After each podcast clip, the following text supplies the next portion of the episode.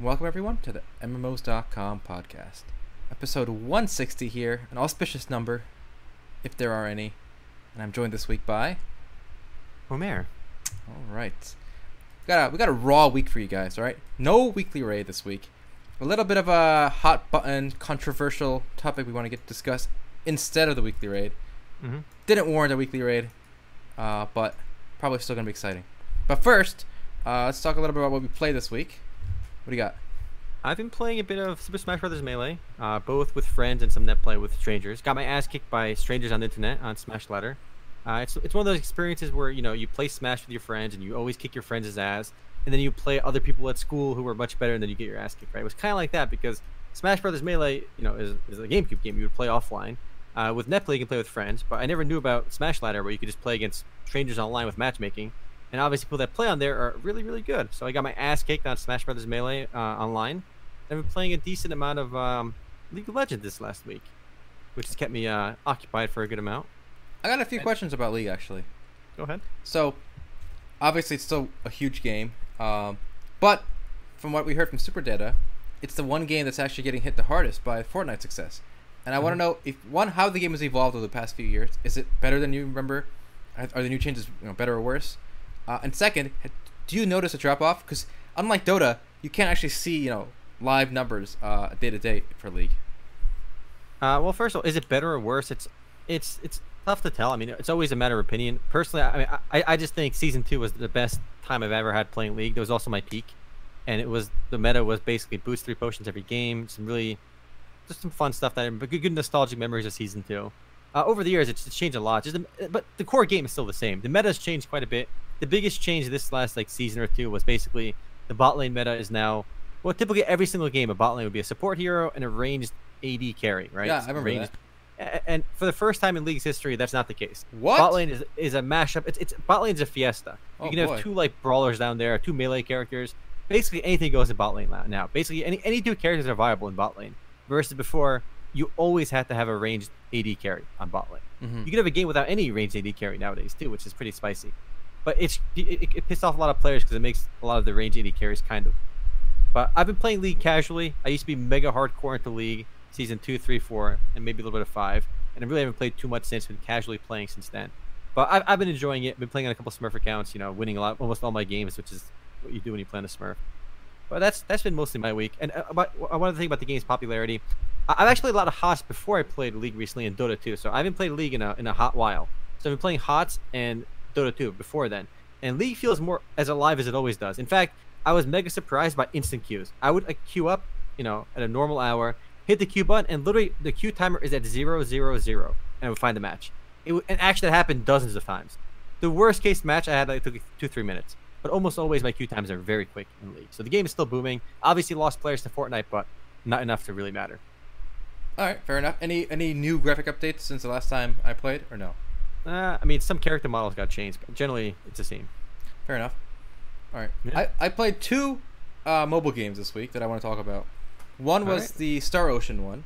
And, What do you think about that one? okay, so here's the thing. I really never got into Star Ocean. I know you did, and I watched you play a little bit. Um, so none of the characters, environments really resonated with me. But I did. Pl- I, I I wanted to you know give it a fair shot. I, there's uh there's three uh planets currently available in the campaign. I beat them all in one day. You beat all the campaigns in one day.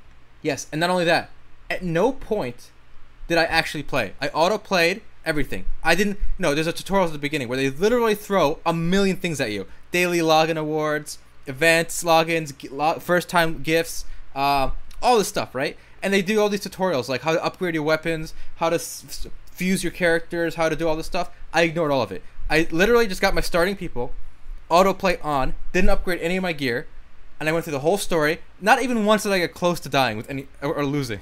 So you literally beat the entire campaign Yes. with no chance of death, No chance. with auto playing everything. Yes. So wh- what else is there to do right now that you've done that? So the only thing I can do at this point now is uh, I log in and there's something called a maze or something. Three times a day you can run the maze. Uh, the maze can only be played solo, and Mhm. I've never died on that either.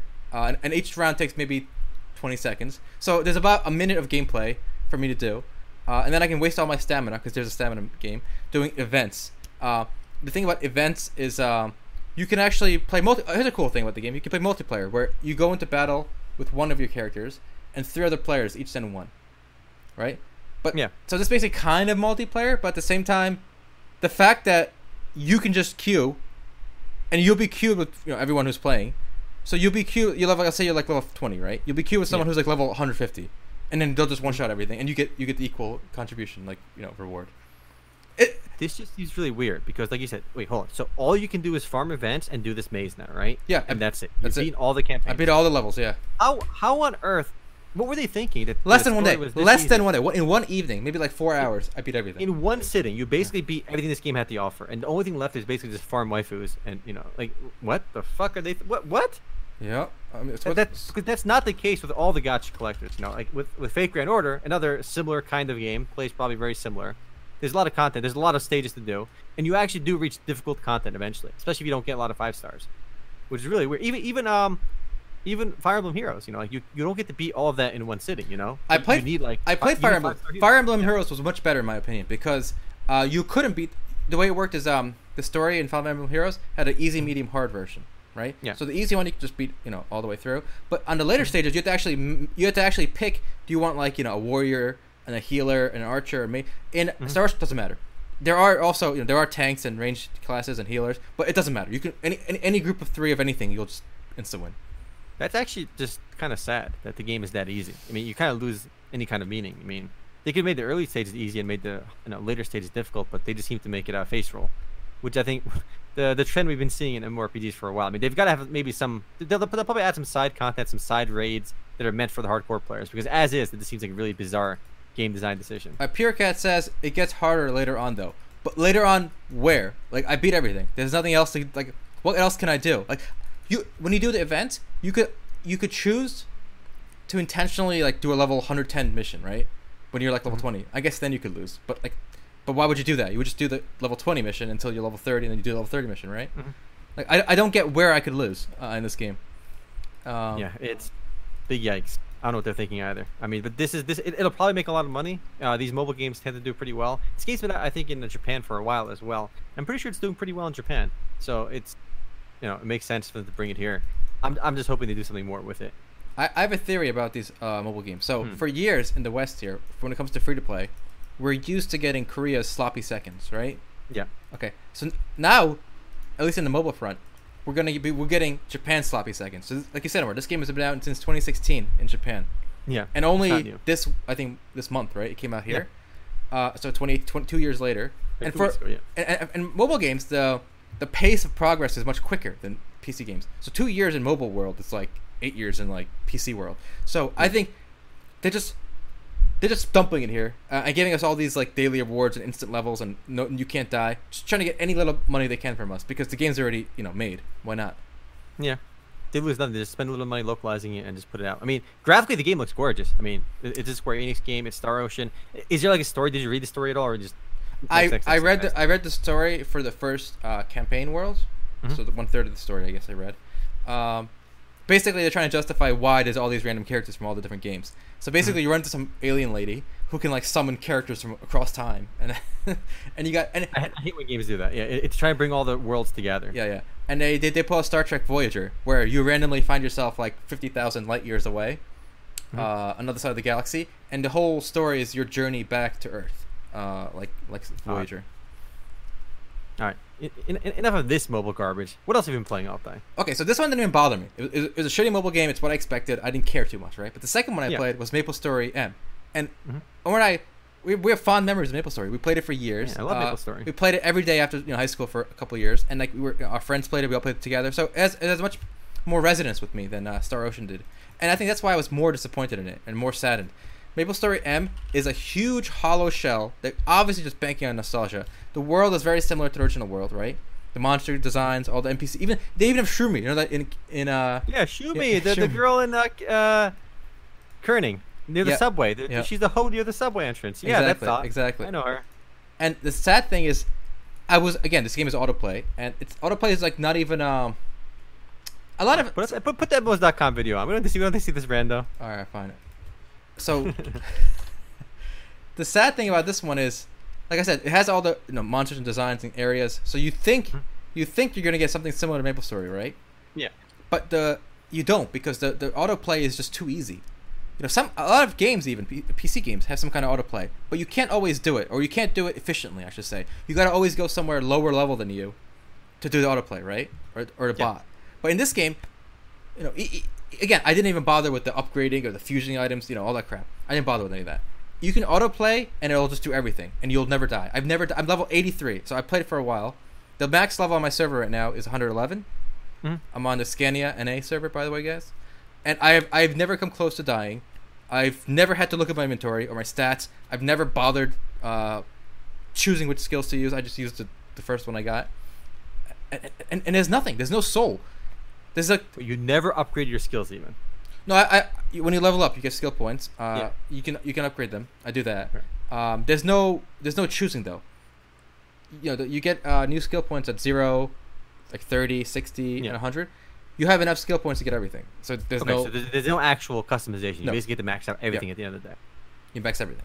Uh, but one one interesting thing, what you might find interesting, is uh, leveling from like one to twenty takes about an hour of autoplay, Mhm. which is actually faster than how long it takes an actual PC Maple Story these days, right? Uh, you level pretty damn quickly on PC Maple Story now too. Yeah, Up exactly. until 150. Yeah. So I think you actually now I'm 83, right? And the, Hmm. the leveling has not slowed down in the mobile version. I think Hmm. around 83 it might slow down in. Uh, Oh, for sure. Yeah, PC. yeah, definitely. but it's funny that in the first one to 20 at least, it goes actually faster on PC than it does on mobile. Because all the story stuff you get to see, click next, next, next, next, next. If you to do that stuff, I'm sure it would level up quite a bit quicker. Yeah. But I mean, I've played this before. I actually just recently downloaded it again. I the aesthetics are just really tugging on nostalgia. Yes, Like yes. everything from the music to the sound effects to the characters to the everything in this game, the hairstyles, literally the hairstyles are straight from Maple Story 1. It feels and looks like Maple Story 1 on the PC, but dumbed down to an incredible degree, make and, and auto played down. So it really just wants you to it's pulling on nostalgia, and I think a lot of people who played this just went back to the PC version. I know one guy in our chat said after playing MapleStory M, he just downloaded MapleStory M PC. That's a good point. That's what it made me want to do too, because I feel like I'm not getting the experience here. I'm getting a very hollow uh, experience. Yeah. Uh, I'm actually, I'm actually, you know, since I played MapleStory one so much, I do want to uh, see what the end game is in this game because same thing story here. I didn't die once leveling so far. Uh, There are like daily, you know, dungeons you can do. Right? There's like a daily dungeon. Uh, there's like an elite dungeon, a mini dungeon. I've done them all, and you can even party for them, right? But I, I, I didn't bother. I just went solo. I, I cleared it without even the challenge. You cleared the party dungeon solo. yes, the one that's my level. Odd. So I, I, I I'm not I'm not max or anything. Yeah, I'm 83. I think the max is like what 140, 150, but the highest level on my server right now is 111 because it just came out. Mhm. Uh, Yeah. I'm curious when something will happen. Like when when do I get to play the game? Like instead of just watching it. There's gotta be. You would think like a lot of these autoplay games, like at least with Lineage, um, Lineage, Lineage, what's the Lineage mobile game, Lineage Two Eternal, whatever it's called, the one that makes a lot of money. Like you had to do the dungeons, you had to do the first time on on manual before you can grind on autoplay. Like Oh. you were required to run those manually. Same thing here. So in the dungeon, you have to do it manually, but it's still not challenging. But it does force you to at least hold the phone. Yeah, at least you hold the controller. I'm actually playing Maple Story M right now, guys. Uh, my dude is just doing everything for me. Look at this. Oh, it's walking by itself to the quest location. What's remarkable about this is it seems like this is this is clearly here to stay. Like every mobile game does this. There's a handful of mobile games by a company called Asobimo. They do uh they do they're Japanese company and all their mobile games practically I mean, every single one but but Alchemy Alchemia story whatever the Alchemist story their last one is basically a traditional PCM RPG on mobile. So if you want a more traditional PCM RPG on mobile with no autoplay nonsense and some challenging elements, do check out some of the Asobimo titles. But it seems like for the most part that's pretty niche. And with every other co- game company on mobile has the autoplaying. So, but it just seems like a lot of these gameplays go pretty overboard with autoplaying. Like, I would like the autoplay to maybe just like mindlessly grind low level stuff, but you should be able to autoplay your way through like the current content that you're on. That seems a bit much because even like even World of Warcraft on PC today and Final Fantasy 14, which we've poked fun at for being stupid easy and has been dumbed down, even those games you're at least required to manually do them, and it it is still like somewhat feasible to die. Like we always say, if you just roll your keyboard, you'll beat it. But there are like some encounters in the WoW storyline and in the Final Fantasy 14 storyline where you're doing dungeons where you have to actually you like pay attention a little bit, you know. But that's not the case in a lot of mobile games, and it, it just seems like they, they they took that concept that we've seen where games got dumbed down. Practically every game has done. Even Maple Story on the PC has gotten dumbed down. Like this, Maple Story is not immune from this criticism. Maple Story pre Big Bang was a much more challenging game than it is today. but it, it also got dumbed down at least to level 150. The grinding got easier. It was easier to get loot and whatnot. But it, they took that concept and really just blew it up tenfold on mobile with autoplay. Do you remember back in the day on Maple Story? Like you you just you couldn't make a mage. Like your first classes could not be a mage because you just didn't have the money Yeah. to fund potions. Potions, yeah. Yeah, like you could farm all day. And you, you have no you have no potion. If you have no mana potions, you just can't realistically level up a mage in Maple Story One. So your first class is like could not be that until you got at least decent level to farm money or make some money. Because you would run out of potions all the time. Mana potions were not cheap. Good, good times though. I, I actually was sorry about that. Like, so I had a friend who did make a mage first in high school, and Mm-hmm. he didn't want to play anything else, so he ended up paying money, RMTing for Mesos, right? ah, But now Mhm. the question I have is, what is the monetization monetization strategy for Maple Story M? So I'm 83, and I, I, I guess in the mobile world that's not that far because it took only took Yeah. me a day or two of auto playing, but Mhm.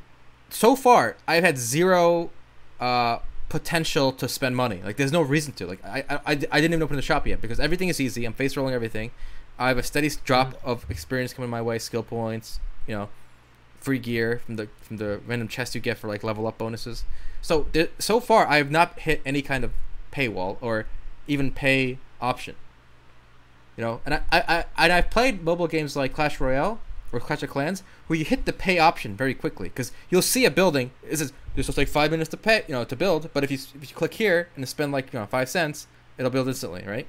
Well they have those. All they have the, the loot box in the game. You get like a free one every day or something every few Yeah. hours, or you can get you can pay for the expensive ones too. But, but why would you pay for them uh, so far at my level? Because everything is getting one shot. Like what what what what, what could better gear get me right now? Like I'm already killing everything instantly without even tr- like, trying. Like, I don't I don't get what I'm supposed to. I, I can I can solo the dungeons. I can I, I auto grind easily. Like what what would I be paying for? Uh, I don't know. Uh, it, it does seem kind of odd. Maybe maybe we'll hit a brick wall eventually. Yeah yeah I'm waiting for that. Like, A lot of games will do that where it becomes really easy uh, until you hit a certain point where you it becomes very difficult and you have to spend money or grind forever to do it. You know. I'm waiting for that. I'm actually curious when that will happen. All right, enough about enough about mobile games for now, boys. Uh, I, I'm, I'm we'll, we'll see where mobile games go from now. I, I'm hoping we go a little away from automation. I'm hoping RuneScape Mobile does really well, so we don't have to, you know this automated crap goes away. Let's talk about the little controversial topic of the week. Slightly controversial. So Altai, why don't you introduce it? Because you shared the article with me earlier. Sure, I saw this when it first came out, and uh, it's just it's one of those here we go again articles. Uh, so gaming Here we go again, boys. Gaming's toxic men explained. So uh, Polygon We're decided to call some pro, uh, some experts in gaming, right? And you know, like Anita Sarkeesian and all these kind of Yeah, real real experts. You know, these, Yeah. these are experts. experts on gaming. And I, I just love the first sentence here of this first expert. Kate Miltner is a PhD candidate at some school. Okay, so here's the first sentence here, guys. You, you, you can tell it's off to a good start. I'm a feminist media scholar, and as such, I don't believe in gender essentialism. Real what a sentence. pure gamer right.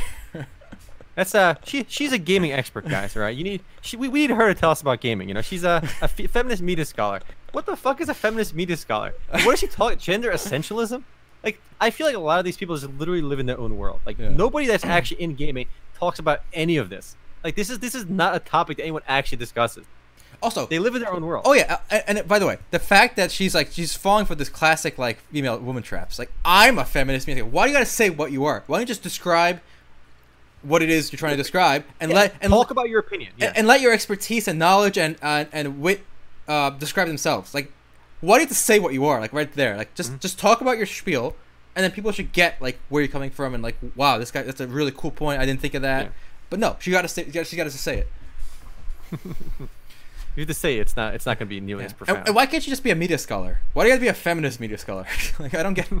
because that, that means they're, they're going to be looking at something from this very specific lens. You know, it, it becomes like this. This feminism is, is this platform where you have to view everything from a certain perspective. It seems like Yeah, why ca- it is they're coloring their. what if I said I was a masculine media scholar? Would that like I bet I'd be lampooned for that, right? But, Yeah, uh, you, but- whoa, whoa, whoa, whoa! If you're you can't do that, you're the presser. They're, you know, come on, they're the pressee. All right, their pressee can be scholars. All right. so I'll link this. Uh, it's a, it's really long actually, a bunch of spiel nonsense. But what I found interesting about this is the kind of the questions they pose are kind of like self-serving. Like they they assume the conclusion and then they gotta justify it. So uh, I'll give Mm-hmm. you some. Uh, uh, scroll down here and look what I mean. Oh my god, it's so long. But even the premise of the entire article kind of kind of um, nags me the wrong way. The entire article is why are men toxic online towards women? Yeah. Like I don't know if these people have ever played video games, but men are toxic. People are toxic to everyone. Yeah. This is not exclusive to like like literally people get harassed on video games all the time. Toxicity is just is normal part of online competitive gaming. It happens all the time. It's not specifically against women. It just literally like, it happens to everyone. So here's some of the things. Why are objectionable opinions so common in gaming spaces? All right, let's hear it. They, they don't ask, are they common? Right? Why is online gaming chat rife with overt and casual racism? Mhm. Uh, why are gaming's toxic men so enraged? like, di- are they? I don't know. Like, why don't they explain that first? But they don't bother. Why do so many men in gaming exhibit a persecution complex? What? Why? Why don't they? Why don't they ask the question? Why do people get enraged? Not why are men? Enraged? Yeah, how much is- there are there are ragers in, on the female side as well. You know, this, this it's just normal online gaming behavior. It just I, I, I don't understand. I like this one. Why? the- Why do so many of these men labor under a delusion of heroism? what? What? what? I don't know. It's it's, heroic defenders of a noble cause. it's just bizarre. Um, I, I I feel like if you just said if you said it the other way, you could justify it too. But why are you coming to this conclusion? Like, why are cults of personality so powerful in gaming's toxic swamps? You could just say anything. Why are cults of personality so powerful in Hollywood's toxic swamp or or uh, uh, sports toxic swamp? Like, Yeah, literally, you could replace Yeah. gaming with literally any industry over there, and that's this you could talk about. You know, yeah, like exactly. said, this exactly. question is kind of already coming to a conclusion. You know, it- it's Yeah. very this whole this whole thing is like a giant creative writing piece, right? They just they just ch- chose a random question, and you got you got to just write about it. I don't I, I don't know. But the whole the whole um men being toxic thing is it's it just seems very disingenuous. Like men get bullied online more than women, obviously because more men play video games as well. But it, it just seems really silly to harp on that. I mean, people indiscriminately yell and be toxic to each other all the time. It's a part. It's part of the allure. Look, I, I've played Overwatch a lot, like in the last year or so, and when girls talk on on voice chat, like realistically, I don't think they get you know disproportionately more hate than guys. Like maybe like, no, obviously I have a small sample size, but I don't think it's disproportionate. People are toxic to each other all the time, and it's just a natural course of things. Yeah, I think that's something people miss. Like men are talking to each other too, so it's not just like, they're not targeting women; they're targeting everyone. And um, and, and the article also says like, like obviously gaming isn't biological. Women play games and stuff, but like yeah, they do. Women do play games, but the reality is women don't play the games that like poly, like a lot of the hardcore gamers play, or even the audience of these gaming publications where they talk about feminism. Like the women play match three games. I'm, I'm not trying to be like that's a reality. Women play. Know match that, girls? Go play your match three games. and there's, there's actually um, here's an article I wanted to link you all. I, I dropped it in Twitch chat if you can see it. Female gamers by genre. Like I'm not making this up. There's there's there's data on what kinds of games uh, girls play. So if you scroll down to the percentage of gamers in each genre that are female, you know, Okay. guess which industries they dominate? Sixty-nine percent of the people in match three are females. I love the family slash farm sim games are female dominated. You know that, that those are the games they play. You know Oh my that- god, th- I love this it. is an opinion. This is re- they play puzzle games. You know, the games that we play, and you know, most of these, most hardcore gamers, they, they play, you know, MMORPGs, RPGs, uh, open world games. Fourteen percent females there. MOBAs are ten percent female. First person shooters are seven percent. Tactical shooters like CS:GO and Rainbow Six Siege are four percent. Yeah, they, women don't play a lot of these games, so it's not even like. So when people view these as like a men's domain, this isn't even like controversial. You know, it is a men's domain. CS:GO is a male-dominated game. Overwatch is a male-dominated game. That's just a reality See- of it. I mean, it's not that women can't play these games. There's nothing wrong with women playing these games.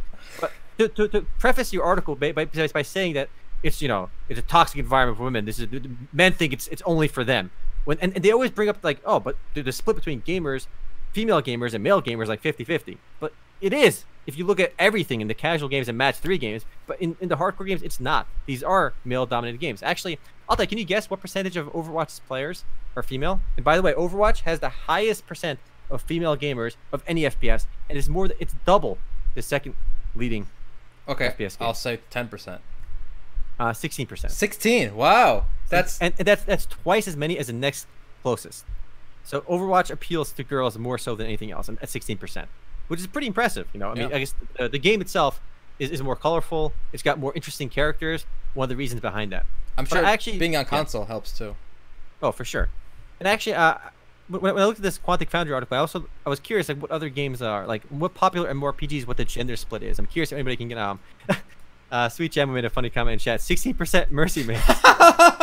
What's actually really bizarre is that meme that the girls are all Mercy players is so true. Like it, it has so much truth to it because I, every time I start playing Overwatch, the first thing when I see somebody like lock in Mercy, and they have like a somewhat girl sounding name, I have to ask like you know are you a girl? Because I check if they're a Mercy man. If they're a Mercy man, I ask if they're a girl, and almost always, without a doubt, the girls that play Overwatch they play Mercy. Yep. The, the, across the board. Donut plays Mercy. There you go. There you go. More more evidence over there. But I was looking at other MMORPGs too. What the split is between male to female, right? So, uh, we, we have I have data for Final Fantasy 14 and uh, World of Warcraft, for example. Like, what do you think Final Fantasy 14's male to female ratio is? Okay, so I'm gonna go by this chart here. It says Japanese RPG 33, MMO High Fantasy 36. So I will say for Final Fantasy, the female percentage is 36. It's 30%. Wow, so seven okay. to three ratio. But I, I look at that chart too. This this I think I think this chart for MMORPG is a little bit misleading because World of Warcraft is actually quite a bit less as well on that article. World of Warcraft is 23% are female. Wow. Uh, and Final Fantasy 14 is uh, seven to three, which is I, I thought I thought pretty impressive. I actually thought Final Fantasy 14 and WoW would both have a lot more um Yeah, me would have more guys in that. More guys. But, uh, more guys Okay. because I, I know girls play more PGs as well, more so than other games. But I didn't think it would even be that high. But the thing is, don't you're playing at a high level, right? So the raids and stuff. I bet if you go, Yeah. the higher you go, like uh, your tier, like if you do like course. A heroic girls raids, even raid. you know, girls don't raid. It's Most like girls it's raid. single digit, baby, at the rating level. Yeah. At the at the at the mythic raids in WoW and the average rage of Final Fantasy 14, the numbers are probably one percent or lower for, for females. Mhm. But uh, what's interesting is Yoshi P in an interview he talked about the split overall. The split overall was seven to three, but in Korea, in South Korea, Final Fantasy 14 is 50-50 split between male and female, with actually slightly more females playing Final Fantasy 14 than men. Wow. That's I, I I thought that was pretty impressive. By the way, guys, okay, so if you go back to the, uh, sorry to cut you off, but this Polygon article, the the undercurrent is we got to make it more appealing to women, right? The, the community Yeah. area, but Korea is way more toxic, right? For everyone, men Yeah. and women, like just, just more toxic in online gaming than America is, in league and everything. And guess what? Gaming is bigger in Korea. You know what that means? People don't care about the toxic thing. They don't care about a little bit of you know ribbing or joking. That's fine. It's humanity. Just deal with it. Yeah, that's a good point. They're much more toxic Yeah. in South Korea. I mean, you even we talked about how in League of Legends people just regularly throw games and they wouldn't get banned for it. Like they're, they're cursing and just being an Being asshole. racist. You can just say racist shit in chat and People are literally racist. Yeah, and nothing much happens. more so in South Korea and online gaming. And in that market, you know, you still get a lot of females that play games. Mhm. But in, in, in that same interview with Yoshi P, Monster Hunter Frontier Online, can you guess the ratio between uh, male to female all time? Monster Hunter Online. Okay, I'm gonna say it's less. I think less Yeah, women it- play it. Uh, I'm, I'll say twenty percent. Nine to one, so ten percent is uh is female, ninety percent male. Dragon's Dogma Online 2 is 80% male, 20% female, and Phantasy Star Online 2 is 80% male, 20% female. So from the data I've seen, it's like 20 to 30% for MMOs, MMORPGs at least. A lot of more MMORPGs will be likely uh, female. But yeah, a lot of these games are male dominated, and I don't think you have to. We have to reshape these games to appeal to more females because I think just a lot of girls don't like playing a lot of these games. That's perfectly fine. You know, if girls want to play match three games, good for them. I don't think game designers and developers should try to make match three games appeal to men. Make the game they want to make, and let's see who ends up playing it. You know, and, and there's a divide between genders over there. That's that's that's nothing wrong with that. You know, Hold up, hold up, Omar. But are you? Let me scroll back up to her so I don't misquote her here. Are you a feminist media scholar and as such don't believe in gender essentialism? All right. I'm not even sure what some of that means, but uh, probably not. Okay. Look, actually, that, may, that that actually brings up an interesting question. Uh, are there like are there Candy Crush tournaments by any chance? Are there like actual esports or Candy Crush? Because even though because a lot of the thing is like girls don't do well in esports because they are underrepresented. That's a fact. They are underrepresented in esports. Like there's only one pro um, Overwatch player that's a girl. I think it's on a Chinese team on the Shanghai Dragons. And for the most part, beyond that, there I don't think there are any professional league teams or CS:GO teams with female players on them. Like any, any any like top tier ones. I'm not counting maybe some obscure teams, right? Like if there's an esports team for Candy Crush Saga with 70% dominated by females, where it's literally 30% men play the game, 70% female, do you think the best match three player is a is a girl or a guy? I wonder if there are match three tournaments. Even even let's say it's not Candy Crush, but like the Bejeweled or something. I wonder if there Yeah. are tournaments. I don't know. I don't know what. It, I I don't have no clue. My, my gut says if there is a match three tournament, the world's best match three player is going to be a guy. yeah, that's my that's, that's my guess too.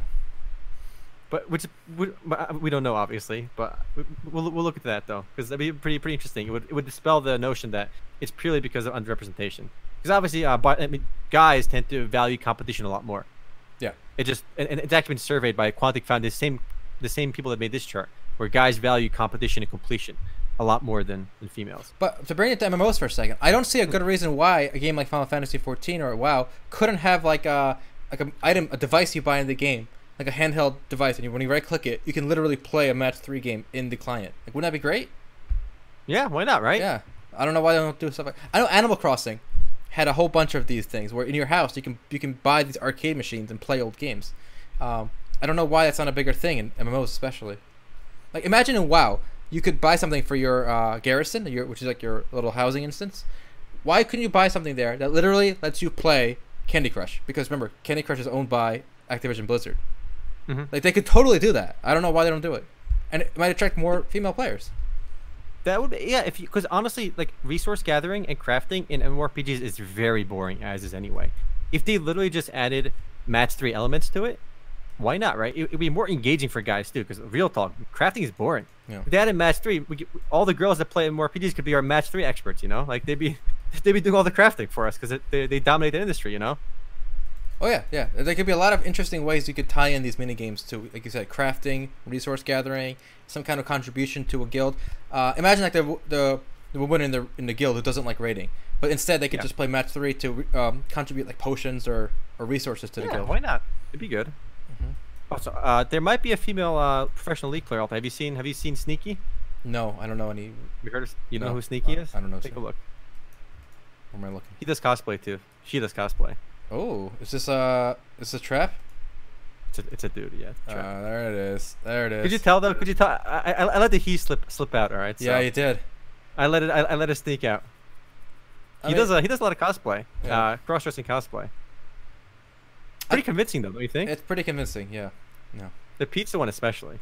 It's pretty convincing. I, f- I feel like those eyebrows are a little too much though. Kind of gives it away. It's trying a little too hard with the eyebrows. I thought, would you would, you- would you fall for the trap? Would you know? Could you recognize the first spot? the eyebrows give it away. Sorry. Yeah. Yeah. I he's got a trap detector. I- I'm sure it's Oh, yeah. easier in person. You know, with the with the whole body curves. Mm-hmm. yeah. I, I, I think another fun stat too about uh, the, the difference between guys and girls and what kind of games uh, they're interested. in. Let me see if we can pull it up real quick. But the whole I don't know the whole that, that whole toxicity and men it, it's not exclusive to men. If you played games long enough too, you I guarantee anyone's encountered toxic girls online. I mean they, they, they can be equally assholes. too. I used to play Dota with this girl. I'm not gonna say her name. She was so toxic. The minute like someone like messed up on our team, she would say stuff in voice chat in Dota like this. Oh, I bet you have a small dick. Like you suck. Like you're you're a loser. And I'm like, whoa. Like Whoa. Like I I mean I wouldn't get that personal with my. If I was making fun of someone, I'd say something stupid like you know like I don't know like I wouldn't I wouldn't go that per- I wouldn't like insult their like physical looks because I don't know their physical looks. Why would I insult that? You know I can't. But she would. She'd go right for that stuff. Like uh, and she'd just go on and on and on. It was so funny. I, I actually, I'm the same way. I, I- I don't insult someone's physical appearance when I don't know what they look like. Yeah, but I feel like that's a lot of people, a lot of people do that though. A lot of people instantly assume like how fat somebody is and how good they are. You know, like that's a common insult as well. Yeah, I I, try not to do that. Like, I, I, I would call someone an idiot. Like I- I'll call it like low IQ. But I'm not gonna. It, it just seems like nonsensical to to attack something that you like. At least I can I can call somebody low IQ based on what they just did. You know, in the game, and I can justify it. Like if they want to argue with me, I'll be like, listen, you did this and this. Are you an idiot? Like that's within the game. You made decisions that made me conclude that you're an idiot. But I can't start talking about your. I don't. I don't know what the fuck they look like. Yeah. So that was weird. Uh, but th- uh, there definitely are, uh, there definitely are toxic female gamers. So look at look at that. Look at this. Uh, this other Quantic Foundry article I just linked you, Altai. There's a strategy game faction preference. Uh, very odd. But did you know um, the male to female split between strategy game faction preference is huge? Uh, for example, 48.8% of men are more likely to choose a technology-based faction, and only 20% of women are going to choose a technology-based faction. I, I wait, hold on. I gotta hear that again. okay. So if you scroll down, you'll see. It's on the uh, strategy game Okay. faction. Okay, here we go. So the most Yeah. appealing settings are high fantasy and sci-fi. So female For gamers. female. Okay. Okay, so Uh, let me look directly at the chart if you can't find I it. I found it. I think it's the first one, right? No, I linked it. I linked it. Okay, okay, here we go. Okay. So look, at the- look, look at the look at this chart. I, I- find it pretty interesting. The nature-based faction appeals more, a lot more to women than men. This is as does the magic-based faction. this Where the technology-based faction appeal like this seems so bizarre. This is why is it that this this is the case? well, because women all like that Wiccan shit. Like they want to be witches. You know, like That's- the little mushroom circle with the fairies and like, oh, I'm in touch with nature and yoga and all this crap and, and organic food. But guys are like, yo, give me where my spaceships at? Where, where my spaceships at, boys? How do, how do I get how do I get away from these feminists? I, I, I need a spaceship. Get out. That spaceship, get the, get, get, the, get the fuck out, you know? No, I, th- I thought the split there was pretty interesting. this is interesting. This is interesting. Uh, Pure Cat's comment. Holy shit. I, the only thing I do is I, I, I always ask if the Mercy main is a is a girl. Actually, I've also noticed very often, like if you ever in Overwatch, if you ever notice like a high ranked player queued up with a low ranked player, right? And the low ranked player is playing support, nine times out of ten, it's a girl. So I, I'm playing a game like this guy's diamond, and he's queuing up with a gold player. He's playing like a carry or a tank, and she's playing. a, the other person was playing a mercy. In that situation, gold, diamond, uh, one playing support, one not. Nine out of ten, it's a girl. So, can you explain what this Quantic Foundry site is? It seems like a legit site. Is it? Is what is it? Is Yeah, it is it a blog? It's, a, it's a data analytics company. It's called the Science of Gamer Motivation. They, they basically look at the, what, what people prefer when they play games. I guess they want to provide uh, like useful data and metrics to like game developers on how they can morph their games, how they can appeal to certain people, like who their audiences are. I was gonna say because my rules in chat is, is kind of saying this is like this is meaningless. It's like a trap. But I don't think so. I think No. this is a professional site, and by the way, they sell this information. So there are game developers, and you know other people in the industry that are paying for this kind of data. So this is not this is not nonsense. You know, this is um as close as we can get to like uh you know real stats on this in this industry. when you can get a four hundred billion dollar company like Tencent to pay you money for data on that you've gathered on player behavior and preferences, like the market has spoken. You know, this isn't like a blog bullshitting stuff. They're selling their data to giant companies. They're Yeah. other they're Hidden Path Entertainment. They're the guys I think that did, did they do CS:GO? Yes. Maybe. Yes, yeah. CS:GO. Codename PopCap. Uh, PopCap is for the bejeweled audience. You know, we know. Uh, Splash Damage, Game Theory. They, they, they do business with a lot of other big studios. So this is this is a real company. Their data is it, it's authentic. You know, it's like SuperData has you know big, similar clientele. Yeah. So definitely, def- definitely, definitely legit. Cool. Right. Well, we got to look at. Uh, yeah, go ahead. With, uh, uh, I don't, this is totally unrelated, kind of. But Well, do you do you know why these um these feminists are so like uh, attacking you know gamer culture in America and all this stuff and like and like sexualization in Western games? Hmm. They don't touch the Japanese sexualization though. You know why? They don't want to. They don't want to be accused of the cultural like misunderstanding. So all the Japanese games with the big busty like naked girls like oh hee hee, like totally way worse when it comes to sexualization and, and gender stereotypes in Western games. They can't say anything because then they're gonna be accused of not being culturally like they're gonna be a cultural imperialist, you know. So they can't touch that shit. What's actually because I looked at Galgun too. Uh, maybe people in the chat have heard of this game. Like it's so common in Japan to have like overly sexualized female characters, and like games literally built on like, like, just read the synopsis for this. All right, Uh, let me just see. read this out loud. All right. In the sequel to Japan's notorious action game, an army of girls has fallen madly in love with you. Just my daily life. Fend off their Yeah, unwelcomed advances with your pheromone shot, and use gadgets to expel demons from their bodies in the most audacious first-person shooter you'll ever play.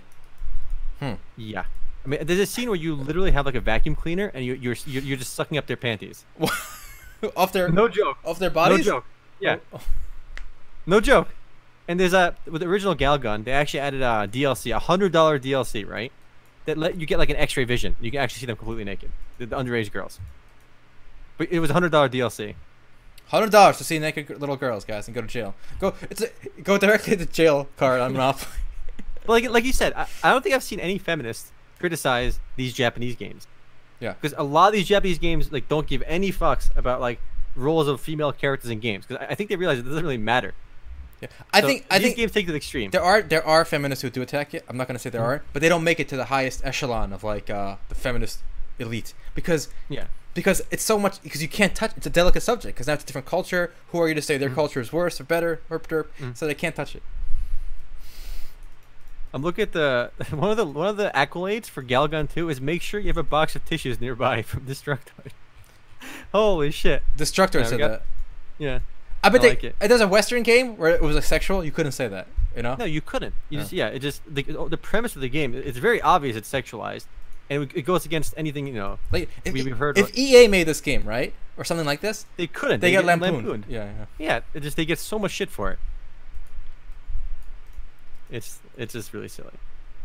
Well, speaking of Japan, I have an actual interesting kind of game coming out. I have to, I'll play the trailer. Have you, I, I- have you heard of this? Let's hear it. Fantasy Life Online. I think it's some kind of sequel to a Xbox game actually. And uh, all right, here we go. And it looks pretty cool. I th- I, I think it's a mobile game. Uh, um, because it's Japanese and everything in Japan is mobile. Yeah, it is. Mo- it is. It is mobile. Uh, I want. I want to know what you think about it. Let me take a look. It looks cute. The art right now. Mm-hmm. But I mean, a lot of the a lot of these mobile games look really good. Like I've seen trailers for a lot of these mobile games; they look great. But it's when you play them, you realize there's like no substance. Yeah. Yeah. Ah. I love the art style though. Yeah, me too. Uh, the the well, the art style you see in the trailer is not quite the art in the game. It's, it looks more like uh, Animal Crossing in the actual Hmm. in the actual game. But still, you can do fishing, crafting, and stuff. So uh, this is this to me this is way more exciting looking than like MapleStory M or Star Ocean. But and same with the Mabinogi mobile game that's coming out too, right? We've seen the trailer for that; it looks really spicy. Yep. Like, like what I want from a mobile game, and really any MMORPG again, is I, I don't want this autoplay combat. Like autoplay and combat is not fun. Yeah. Like I, I want I want to do a lot of other things in an MMORPG, both on mobile and on PC. And it looks like all the side stuff here seems to be a pretty big big deal. And as is with the Mabinogi mobile. I mean Mabinogi even in Mabinogi PC, the, the the non-combat related stuff you can do in the game, like making your own music and stuff, it plays an important part in the game. It's you know there's a lot of, there's a lot of shit to do besides core combat. So I like to see more mobile MMORPGs do that as well. And this looks fun. The Yeah. Is it? There better not be an autoplay though. I'm not trying. I'm, I'm seeing if I can find the autoplay button in these trailers. Well, the good thing, like you said, is since it's not all about combat, um, the autoplay, even if it's there, will hurt it less, right? Because you know you can do this cooking and fishing, and and, and player housing, Yeah, you yeah. customize your your stuff. That's awesome. whereas in MapleStory M, I, so far all I've seen to do is is combat, and it's all automatic. Hmm.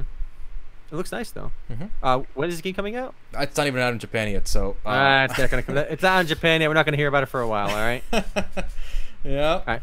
While we're talking about mobile, site, site, let- let's get off mobile mobile games for a second. All right. I want to know if you qualify as a hardcore gamer. You. All right. Okay. What's So the there's article, a hardcore Chinese gamer. All right. So an article came out in VentureBeat uh, earlier this year, and I just found it recently, and it looks at the how many hours it a hardcore PC gamers in China play 42 hours a week. Wow. Okay, Are you a hardcore PC gamer? When, when I'm here, when I'm here in Vancouver, I am not. I, I, I will admit that. I, I, this is it's it's like six hours a week, six hours a day would make you a hardcore PC gamer. I think I think I'm firmly there. I think I'm there when I'm in Vegas, Mhm. but not here. Though I do rotate a lot. I think a lot of people in our chat probably do as well. Like sometimes I'll go weeks without playing that much, right? Like I'll I'll do, I'll do more reading about games. I'll Yeah. like do spend a lot more time on Reddit, do other stuff, and play games casually. But then when I go back into when I'm back into the right zone, I can I can play for a lot longer. Yeah. So I, I'm currently definitely playing at least 42 hours a week. I suspect in August I will definitely be just because of um, World of Warcraft, and before WoW comes out, we're gonna do, I'm gonna play Ter- I'm gonna play Terraria again. So Mm-hmm. probably all of August I'll probably be a hardcore Chinese gamer. And I think uh, for mobile games, that number is about 25 hours a week. So hardcore mobile gamers play 25 hours a week versus PC at 42 hours a week. Well, get good, mobile people. Yeah. Yeah, It, it looks like they value comp- completion and competition the most. The two most valued traits from the these Chinese gamers. interesting. This is kind of cool. Yeah, I, I, I like following this data related So, stuff. so And to, be, to be a hardcore gamer, you need, you basically got a game as a full time job. 40, 42 Yeah. hours a week. it's yeah, 40 hours a week would be full time. So yeah, you gotta be a full time Full time gamer. full time gamer. All right. Uh, one, other article I want to talk about, which uh, I put up on MMOs.com, there was a good article on um, esports in China, and we talked about esports quite a bit, and how esports, you know, is starting to take off. We have all these teams in America. We've had like I think Madison Square Garden owns uh, CLG now. You have a few big. Uh, I think there's a baseball team that owns uh, Dignitas. Which team did the baseball team own? They own a big, big team as well. Some MLB team actually owns a, I think a league team, and a, a few basketball teams own other teams. It, it's getting pretty crazy big. But in, in America, for the most part, it's still it's still kind of niche. We've talked about it. it. It really hasn't penetrated the mainstream yet. So this last weekend, I'll tell you, you know, the Overwatch League finals happened, right? Okay. Uh, that was it was actually broadcast on E ESPN regular. So you just Wow. E on ESPN. ESPN one, you- the actual E ESPN. yeah, the actual. It was on E ESPN one, ESPN two, all the E ESPNs. All right, it was on All the E five- all the fucking E ESPNs, right? So rarely do you see it on there. You, you'll see it on E ESPN like three or some once in a while, right? But so Overwatch League it had let's see, I think they shared some numbers recently. Worldwide audience in the demo was 605,000 average per minute. It looks like the U.S. average per minute. You got a link for this? Yeah, hold on, let me find this. I'm looking at this uh, from Seeking Alpha. London Spitfire captures history in Overwatch League Grand Finals. They won 2-0. Spoilers. Global average minute audience of 861,000. So it's supposed to be a big win for them, and I think um, the Overwatch League is profitable. It's one of the few uh, esports leagues actually making money. A lot of these are money-losing enterprises, but uh, they're doing pretty well with uh, with the Overwatch League. I know every time I've tuned in, I saw the ad for uh, what are those those the, the, the Sour Patch Kids or something, right? So they got some big brand sponsoring them. Sour Patch Kids. Uh, uh, I mean, I like candies, but I haven't had Sour Patch Kids in a while. So okay, I, I think we reported. I think it's been over a year now that uh, Blizzard bought MLG, right? Yeah. And I guess they're putting it to good use because, uh, like you said, they're one of the few profitable esports ventures. Where for a lot of companies, it's kind of like a marketing thing. Yeah. Um, so I guess that was a good buy for uh, Blizzard. And yeah, and Go ahead. Go ahead. Oh, I was gonna say, uh, there's a good, interesting site with stats on um, different esports tournaments, and uh, all, all all of Blizzard's games are pretty high up there. You know, they did. Mhm. Uh, okay, here's the site. I found it. Okay, so here we go. Let me just show this on stream here. If we go to uh, history, and we go by top games. So these are the top games in 2018 so far. Top, of all the prize pools for all the uh, tournaments combined for each game. Mhm. Dota one, Dota two is obviously highest at 12 million because of the international. But okay, so we have Overwatch here number four, Hearthstone number six, HOTS number nine. HOTS is the number nine esports right now in the world. How does it make you feel? pretty impressive. Pretty impressive. Uh, StarCraft two number 10 still, right? And then Mhm. uh, World of Warcraft is the lowest at 24, which I don't think they're even officially supporting right now. It's just like fan tournaments. But if they Uh, don't they don't they still do big tournaments at uh, BlizzCon? I think they used to. I don't know if they still do, but but if they do, if they start the arena tournaments again and they actually sponsor it, I think um, that will that'll go up too. But basically, all all the Blizzard games are in the top ten, basically, except for Not WoW. surprised me. Blizzard, some of the Blizzard games are the most iconic in gaming. Yeah. So look at the other look I sent you. So I want to talk about a little bit about the the, Ch- the Chinese esports market. This I think this is where America is going as well. I think China is a bit China and Japan for I think are both a bit ahead of America on mobile game adoption. But Americans are adopting mobile games very quickly as well. Mobile games are growing in America faster than I think P- much faster than PC games. But uh, it- it's already big business over there. There was a good article on Bloomberg I based this on. But they filled a stadium of 18,000 people watching uh, Honor of Kings, which is uh, Arena of Valor in the West. It's the most popular game in China right now, and probably the world with how big their numbers are. And the game had 240 million daily views. That's the King Pro League, which is twice the audience of last year's Super Bowl, which is Wow. like the biggest television event in like American history. It's always gonna be Super Bowl. So it has twice the viewership of that, and it's not just viewership. Look at the esports market as a whole; it's absolutely nuts. Um, it's about to be to be three billion dollars in uh in 2022. Three billion dollars is uh is, is no small you know chunk of change. And look how fast it's growing with 2018 on that chart at the bottom. There's nuts.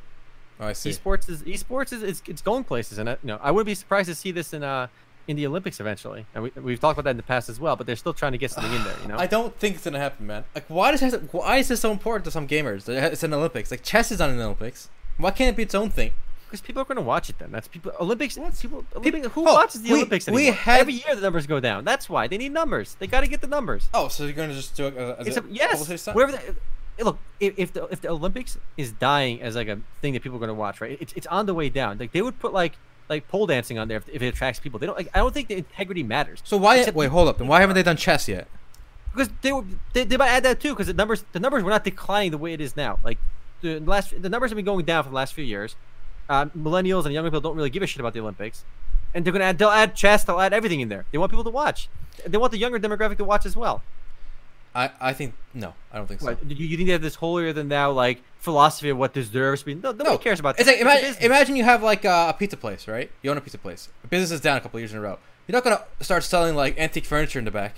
Doesn't make just because like doesn't make sense. Like you don't just pile stuff on because you know like just because it's a bigger business now. It- it's more it's, It's- more ancillary than It's than not ancillary. Gaming Yes.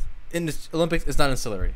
It should be its own. You can have the gaming Olympics, which is like its own thing, and you play all the different games. Also, chess is boring.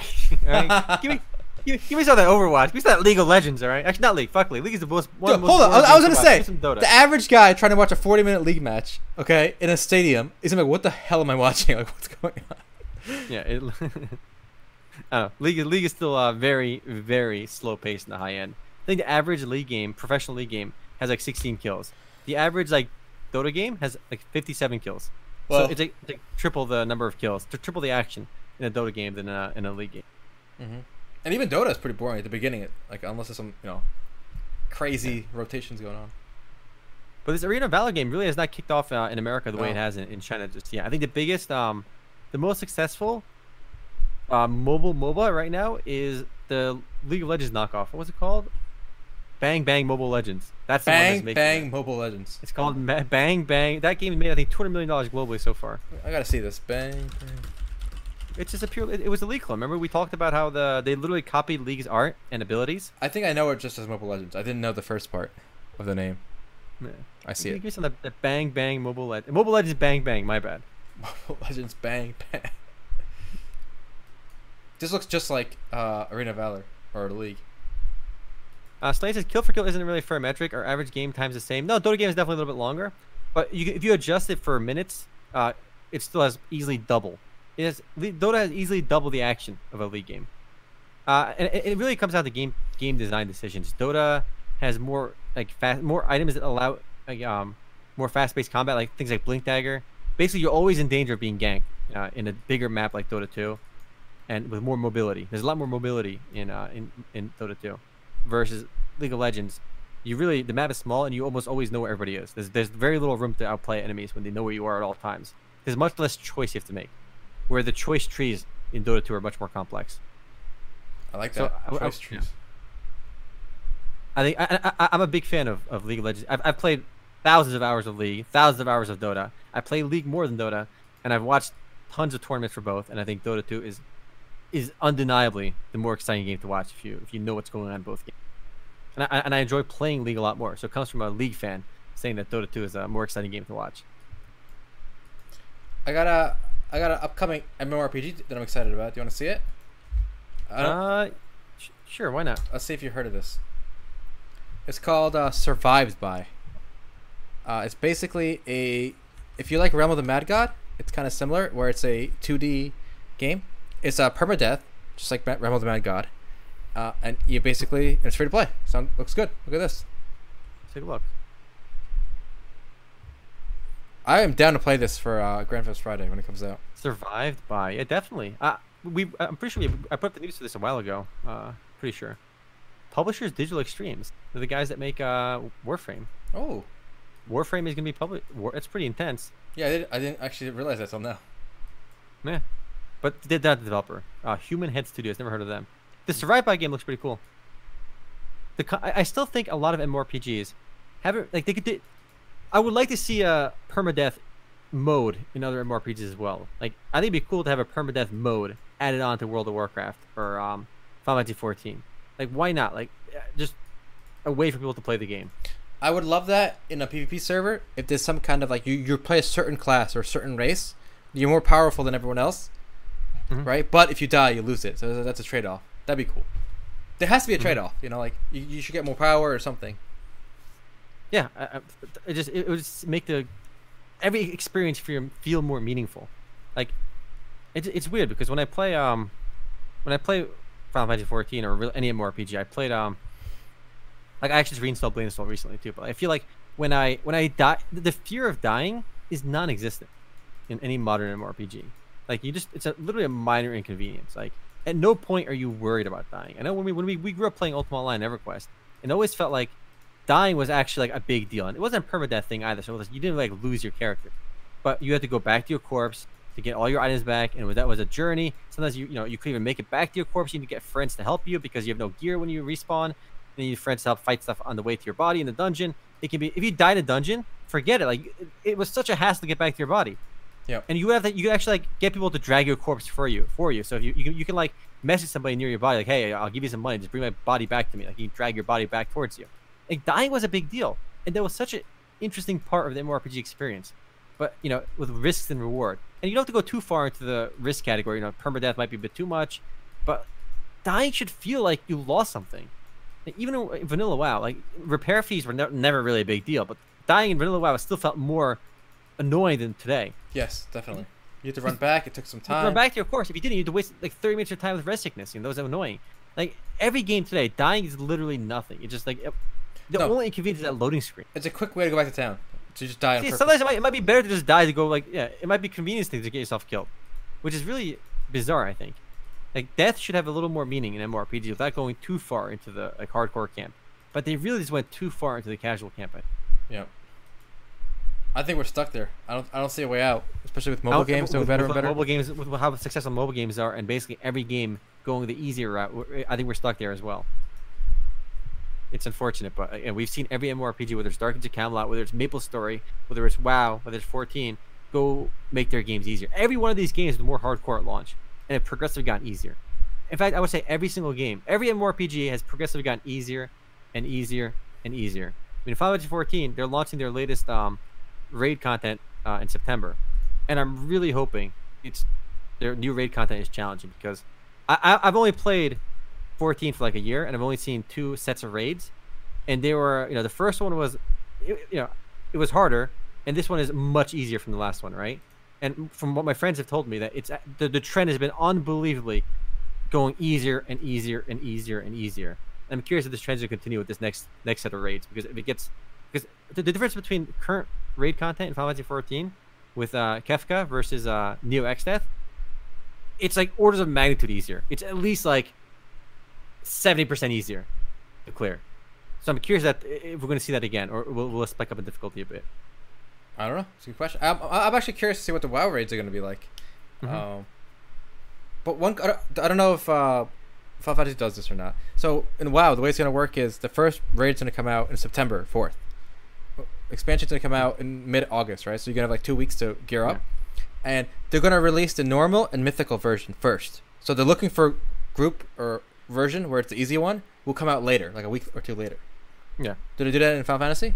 No, they, they usually launch at Oh, same time. Oh. It's kind of cool that they, at least they give the, this you know, like the the harder version. You know, they Yeah, I like that. they get it first. they did something there. Yeah, Yeah. They, they did something there. Mhm. And actually, Alta, I want to talk a little about uh, design in, uh, in in League of Legends because there's one aspect of the game which kind of falls into our design talk. You remember we talked about toxicity? Yeah. About design of games and toxicity. There's actually one element of League which I thought you might find pretty interesting. So, um, if you're playing a jungle character, right, you, you run Smite. If you if, you if you buy a jungle item, it means you kill the jungle shit faster. Yeah. If you kill minions, creeps in lane, you actually get penalized. You actually get like way less gold for it What? because the game is basically telling you if you're playing a jungle, set set, set the lanes. stay out. You, feel free to gank. Feel free to gank, but don't steal last hits because it was always annoying for players when jungle would get, do a failed gank or not even a gank, just walk up to a lane and just like, kill five minions and leave. Right? XP that's a jungle tax. That's a game. that, that was a, that was a jungle tax. It was always a part of the game, right? Yeah. People got annoyed by it, but they designed the game in such a way now that that happens less because there's no reason to do it anymore, right? Mhm. So I thought it's a pretty interesting uh, way to to uh, ratchet down the toxicity and Well- the player infight with game design decision. That's yeah, exactly. That's a good. That's good from that perspective. I think kind of silly that there's. I think League and Riot trying to enforce such a such a solid meta is kind of a mistake, but that's a different matter. But in terms of toxicity, that's that's a great move. That's what I'm talking about. So if you could punish players for doing the activity that you don't like, but they can still do it, but they just wouldn't gain from it. They won't do it. You know, people people respond to these kind of uh, incentives. Mhm. Yeah, it's a good, good, good, good idea. It's a better way than uh, uh, either you know, let's say you go jungle goes to your lane, he kills community creeps, you you rage at him, or and he rages back at you, and you both get like a, a suspension. Yeah. like that's worse Yeah. uh, for everyone. Yeah, definitely. Yeah. So I'm reading the chat again. People are saying people still play League. Yeah, people still play League. I mean, people always make this argument about whether it's World of Warcraft, whether it's League, whether it's the- whether any game. You know, when they stop playing it, they assume like, oh man, I know like three of my friends quit. The game is dead. Yeah. Uh, sorry to break it to you, but there are still new people discovering League and playing League today. And the, the last data that we got for League, hard numbers, was from SuperData Research. Their estimates put it at over 100 million monthly active users. That matches with the exact same data that League of Legends, uh, Riot Games themselves put out, I think, two years ago. So the worst case scenario for League right now is it's been steady for the last few years. It hasn't lost players. There's an article on SuperData Research saying that you know it's losing some players to um, it's losing players to Fortnite, but there's been no numbers released since then. So the only numbers we have access to were some SuperData that said over 100 million monthly active users. So League is still quite popular. Uh, people go in and out of League. I, I stopped playing League for like two years. I came back just recently, playing casually. But you know, I think a lot of people that quit are coming back. A lot of people that uh, that never played are, st- are discovering the game and playing it now. So definitely, it applies to WoW as well. WoW is not a dead game. People kind of assumed WoW was dead, and I think um, in an interview after Legion came out, there was a they they said there was 10.5 million subscribers. It was in a Polish magazine. Whoa. So 10.5 million subscribers i- is huge. It's not the all-time peak, but it's still immensely big. Cash And- Shield subscribes uh, 13 months in a row. Stop playing MOBADs. Mobads. I don't play too much anymore, so I'm, I'm- a little more casual lately. But uh, I don't know. I still enjoy my MOBAs. but yeah, as you guys can see on the stream right now, so League of Legends is still the number one grossing PC game in the world. So it's Yeah. it's certainly not dying. And neither is you know WoW. WoW's number seven here. World of Mhm. Tanks is still huge. Dota is still huge. Counter Strike is still huge, guys. You know, so that's the Yeah, reality. these games aren't dying. You know, they could be they they could be slightly off their peaks, but I think when people say dying, it's a bit um bit over it's a bit dramatic. You know, like a dying game is, is like losing players very quickly. You know, or has very low players to begin with. The league is still firmly firmly up there. Number five is Fantasy Westward Journey Online 2, a Chinese MMORPG, China only. That one is not out in the West. Pretty sure we showed a gameplay video of it before. Uh, I'll find another one while we go. Yeah, the game is pretty pretty packed. It's like I, I- it's almost like I have a new term because there's one scene in the video you shared last time about how incredibly busy like one of the towns are. Like literally every inch of the city is packed. Like it's China busy. It's China popular. You know, Like, China busy boys. it's China busy. Like sometimes when you look at like the popular place in World of Warcraft or any MMORPG, like the free market in Maple Story back when that was a thing, like it was packed with players. But nothing is as packed as Fantasy Westward Journey Online 2 is in the busy towns. It's nuts how busy that gets. Guys, look at this gameplay, boys. This is what we call gameplay. Yeah, look at that gameplay, boys. Look at this is China busy right there. All right, that's China busy. The way those towns get busy. Yeah, FGO makes a lot of money. Bit of a side note as well related to um, these games make tons of money. I read that Dragon Ball Z, that new the Dragon Ball Z mobile game. Uh, I forgot what it's called, but it's really popular. Oh. Bio something. Oh yeah, I know what you're talking about. How do you pronounce that word? Nate was playing it. Yeah. It's on my head. Wait. Bokadin? Bok no. Bokaden. Bokaden. Is yeah. that it? Oh, Yeah, I'm pretty sure it's it. Sounds something like that, right? something like that. Dokkan. Dokkan Battle. I, I was totally Battle. off. Totally off. My bad. Dragon Ball Z Dokkan Battle has made uh, over a billion dollars in the last three years. What's Nice. nuts about that is the best-selling Dragon Ball Z game ever, according to VGChartz, was the PS2 one, and it sold three million units. That's 150 million dollars in gross sales. The DBZ mobile game has made a billion dollars in three years. That's more than like the top seven best-selling DBZ games combined. So, mobile games, boys. I, I I've never played Dokkan Battle though. I haven't either. I haven't played it either. Probably is, is another waifu collector. Well, it would be a husbando collector with uh, Dragon Ball Z. No, You can collect Chi Chi. Don't worry. All right, you collect Chi Chi and Bulma, but there really uh, there aren't really that many Dragon Ball uh, waifus, unfortunately. DBZ on Game Boy Advance was the shit. Yo, I agree. Omar, remember that? that was a great that was a great game. It was like an RPG, right? There were a couple of them. There were like at least two of those games. yeah, it was action game. It was, Yeah, was the DBZ on Game Boy Advance was awesome. Action RPG or something. Mm-hmm. All right, let's enough, enough mobile games. Let's look at the. Let, we, we we're still a little bit hopeful on the PC, guys. NCSoft is working on a new and more PC Oh, yeah. on the PC. All right, so this is actually some some welcome news considering uh, how many game developers have been churning out these mobile games. But uh, looks like NCSoft is working on a brand new PC MMORPG with Unreal Engine 4, and it's going to be uh, PC and console, nothing on mobile. Thank So God. based on the Aion universe. So yeah, uh, we're gonna get a real MMORPG from NCSoft, And un- they have not abandoned mobile. Unreal Uh, PC 4, not Unreal 3 like Bless and uh, Air. Yeah.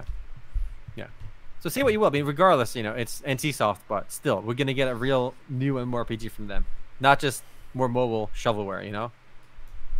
We don't know if it's gonna be Aion 2. We don't know if it's a sequel, prequel. It could be a spin-off as well. All we know it's related to Aion. So it might be Aion 2. It might be a prequel. It might be some something unrelated. Well, it has to be related, but it might be a spin-off. But no word. Obviously, this is just they're they're literally hiring people for this, and they have not even announced this project yet. So it's to be years away. Because once they announce it, it'll be like at least a year for launching in Korea, and then before it comes to America, it'll be probably another year. So it's going to be quite a bit far away. But still surprised to see some new um, PC MMORPGs being announced, greenlit today. And we talked about it before that we won't we won't have any big AAA MMORPGs coming on the PC anymore. But we got we got at least this one NCSoft game. Nice. Yeah, that's good news. Uh, Black Desert Online, I'll tell you, you, you they're re- BDO remastered. I heard. That's crazy. soon as well. They're quick. You know, say what you want about uh, Pearl Abyss works quick, yeah. Yeah, yeah, yeah. But the game is gorgeous as is. I mean, I'm, I'm- what, do they need to remaster? Honestly, That's a good question. The graphics are already top. I think the draw distances. Some people were complaining about the um, the foliage and other things that pop up only when you're close to them. So there is there is room for improvement, and uh, I- I think it's great that at least we have a company like this that's actually pushing the genre forward on a technical level. They have their own engine. Uh, they they Mhm. know what they're doing uh, in terms of the coding. So I, I'm, I'm I hope them uh, I hope they're successful. Yeah. The, the, the, the worst thing about BDO is some of like the game design aspects, especially the the equipment upgrading. I wish they just hired some other studio or, or like group to do that part because it's so cringy the way the it works now. hmm game looks beautiful, though, but uh, hopefully it'll optimize the game as well. I'm not sure. Like, uh, will it just be an update patch? You think, or will they try selling it like the remastered version, like 4K texture? Ooh, that's a good money? question. I think it'll I be an really hope they don't try selling it. I think I don't think they will, but I don't know. I don't know for. Yeah, I, I was looking for an answer for that. I couldn't find anything uh, right away, so we don't know yet. But it'll be revealed for the first time on August 11th. And Hmm. BDO is still killing it. The game has over 10,000 players on Steam alone, and it was available, I think, for like a year off Steam as well. It, it's it's been a big success story. It's one of the most successful like Western MMORPG again, one of the most successful MMORPGs launched in America in, in a while. Obviously, it's a Korean game, but it, it's booming here. It's actually again, it's, it's makes more money. It's I think it's also one of the only Korean developed MMORPGs that makes more money in the U.S. and Europe than in its home market. Wow. Usually, China and Korea are their biggest markets for any of these MMORPGs. Even for Western MMORPGs, guys, Korea and China are usually you know the, the, the giant markets. But uh, in this BDO is making more money in the West, so they're doing something right. Yeah, I feel like BDO gets like a it's very hit or miss. Uh, people complaining about the lag and stuff, but It's very grindy as well, but yeah, yeah. the grinding is it's it's I like grinding. Oh, how I love you, but I hate your guts. Crunky Fish, I think a lot of people have a love hate relationship with it. People keep playing it though, so they're sticking around. It's That's the thing too. Terrific Light, it is a single player game with chat. Yes, hundred percent. But as are most MMORPGs. Sadly, that's the case with most MMORPGs. yeah. I really feel like my all my experience playing when I played uh you know Blade and Soul, all my time playing Final Fantasy 14, like it really does feel like not, most of your game is spent as a especially the leveling process until you get to like top end and then you want to do PvP or in uh, PvE games like raiding. It's a single player game of chat. Indeed. Uh, RuneScape Mobile uh, hopefully does well. I'm rooting for it as well. Is it actually out now, or is it like still in beta or something? No, no, it's, it's pretty much. I think you, all you do need a subscription to play it though. You need to be, I think you need a member to Oh, play it. Right no. At least, at least in beta right now. But I think all Twitch Prime members uh, get membership in RuneScape for a month. So Oh, that's good. hell yeah. Mm-hmm. And some, uh, we should go before we jump away from League too much. There was that. Remember that tweet from Marc Merrill about a Riot developed MMO? Yes, I remember that. That was funny. It was unfortunately just a tease. I don't think it was just a joke. They're, I think the PR department. they're backpedaling? Yeah, yeah, the PR department made him say that because they don't want. They're not ready to announce it or anything. Because we do we do know Riot Games. I mean, when the when when Marc Merrill tweeted that, so you see if we can find the original tweet to show off, uh, whether Riot Games should make an MMORPG or not, MMO or not. I mean, it got a lot of people you know buzzing about it because I think a Riot developed MMORPG could be good. You know, they have the resources. You know, they have the most successful PC game in the world. They're backed by Tencent, the biggest gaming company in the world. I mean, they could do something. And Riot Games has posted blog post after blog post over the last few years. They were working on some other game. There, there's been numerous projects under works at Riot that have been unannounced. So they're working on something. So uh, maybe one team over there might work on MMO or something. That there's potential there. And the fact that people got excited over this one tweet, it shows that there is demand for an MMO. People want to play an MMORPG. It's it's a magical genre. People want to play it. I agree, and I think uh, what was that map website that they launched, like League of Legends, like lore Yeah, map? It's, it's on the Twitter. Let me see if we can find. Marc, this is, his original tweet had it. They were trying to show off the, the lore of League of Legends. Though again, I'm not sure. Um, you know, You don't like the lore in League of Legends? yeah, I, I'm not. I'm not sold on the lore. So, uh, yeah, he tweeted himself that he, he retweeted the article saying Riot Games co-founder was just joking about League of Legends. He, he tweeted that saying blame it on Runeterra Fever. So here, here was the original tweet out that. I want I want to explore the lore in uh. Eh, who really cares about the map of Runeterra? Come on. Well, why would they do a map of Runeterra if they weren't working on some kind of other game like with RPG Well, yeah, yeah, yeah. I think if they were working in MMORPG, this would make sense. You want to develop the world. Oh my god, it's loud. places. All right, here we go. So guys, That makes sense. What is this? Like this? You wouldn't do this for a MOBA. Come on. I mean, I don't know. I, I don't really care about this, uh, like the lore of the game. I think most people don't care either, and they've changed the lore so much already. Pretty sure they got rid of summoners too, and that's not like a thing anymore. But then I'm, I'm not sure why people keep battling on Summoner's Rift either. So who knows? You know, They just rename it Rift. just call it the Rift. The I mean, Rift. They do refer to it as the Rift sometimes. But uh, it would be nice to see an MMORPG come out of them. But right now, it was just, all we know is it was a meme or it was a joke, or they're working on something unannounced that you know clearly isn't ready enough to be declared on Twitter. Dude, they should. a lot of comments here are very supportive too. Like make an MMO. Like a lot of people want an MMO. I agree. And, and, and League has so much money now. There's Yeah. so and there's a huge. The great thing about WoW when it came out was um, it had such a big fan base already from War Three, right? So you know a lot of people coming in for the first time to MMORPGs, and I think the same thing could happen with League. If League made an MMORPG, you'd have literally million, tens of millions of players who haven't played any MMORPGs, right, or any big Yeah. ones, who would come in for the first time uh, because they played League. Yeah, a lot of cross promotion there, and you have a lot of characters as well to use, and like you know, whatever, whatever assets you've built in League, you know, you, you have something to work off of. You know, if you want to make it in the world of Runeterra. I think one of the reasons World of Warcraft is successful too is it was built on the Warcraft franchise. You know, Warcraft three, Warcraft two, like these games, these characters, the stories in those games, they had a lot to work with. I mean, obviously there isn't as much substance in League of Legends to work with as Warcraft three, but I mean, there, there, there's there's a lot here. There's characters, their backgrounds, their stories. They could do something with it. Uh, oh, let's see who's from Bilgewater Bay, That's the- Miss Fortune, the, the, yeah, the, the pirate people, Mi- Miss Fortune and Gangplank. Gangplank. Graves, I don't know about the rest. Nautilus. is I know, I, I know, I know. Graves is there. Fizz. Hold on, Graves still has a cigar, right? Is that is that cigar?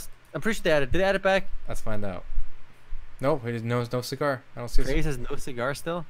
No, he does. I think. uh, not in this picture. There's a post on uh, Rift Herald saying Graves' cigar returns to League of Legends. Oh. We did it, internet. Nice. I said they they tweeted with a cigar back. Ionia, the first lands. I remember Ionia from when I played too. Yeah, but again, I, I I don't really know too much about the League War, and I've played League on uh, thousands of hours. I've spent way too much time on it. I'm telling you, they're working on RPG. Mm-hmm. We'll see. We'll see. We'll see where it goes. Indeed. Anything else here to show? Uh, I got one sad story. Let's hear the sad story. All right, so EA, being the douchebags that they are, have decided to shut down an open source release of SimCity 2000.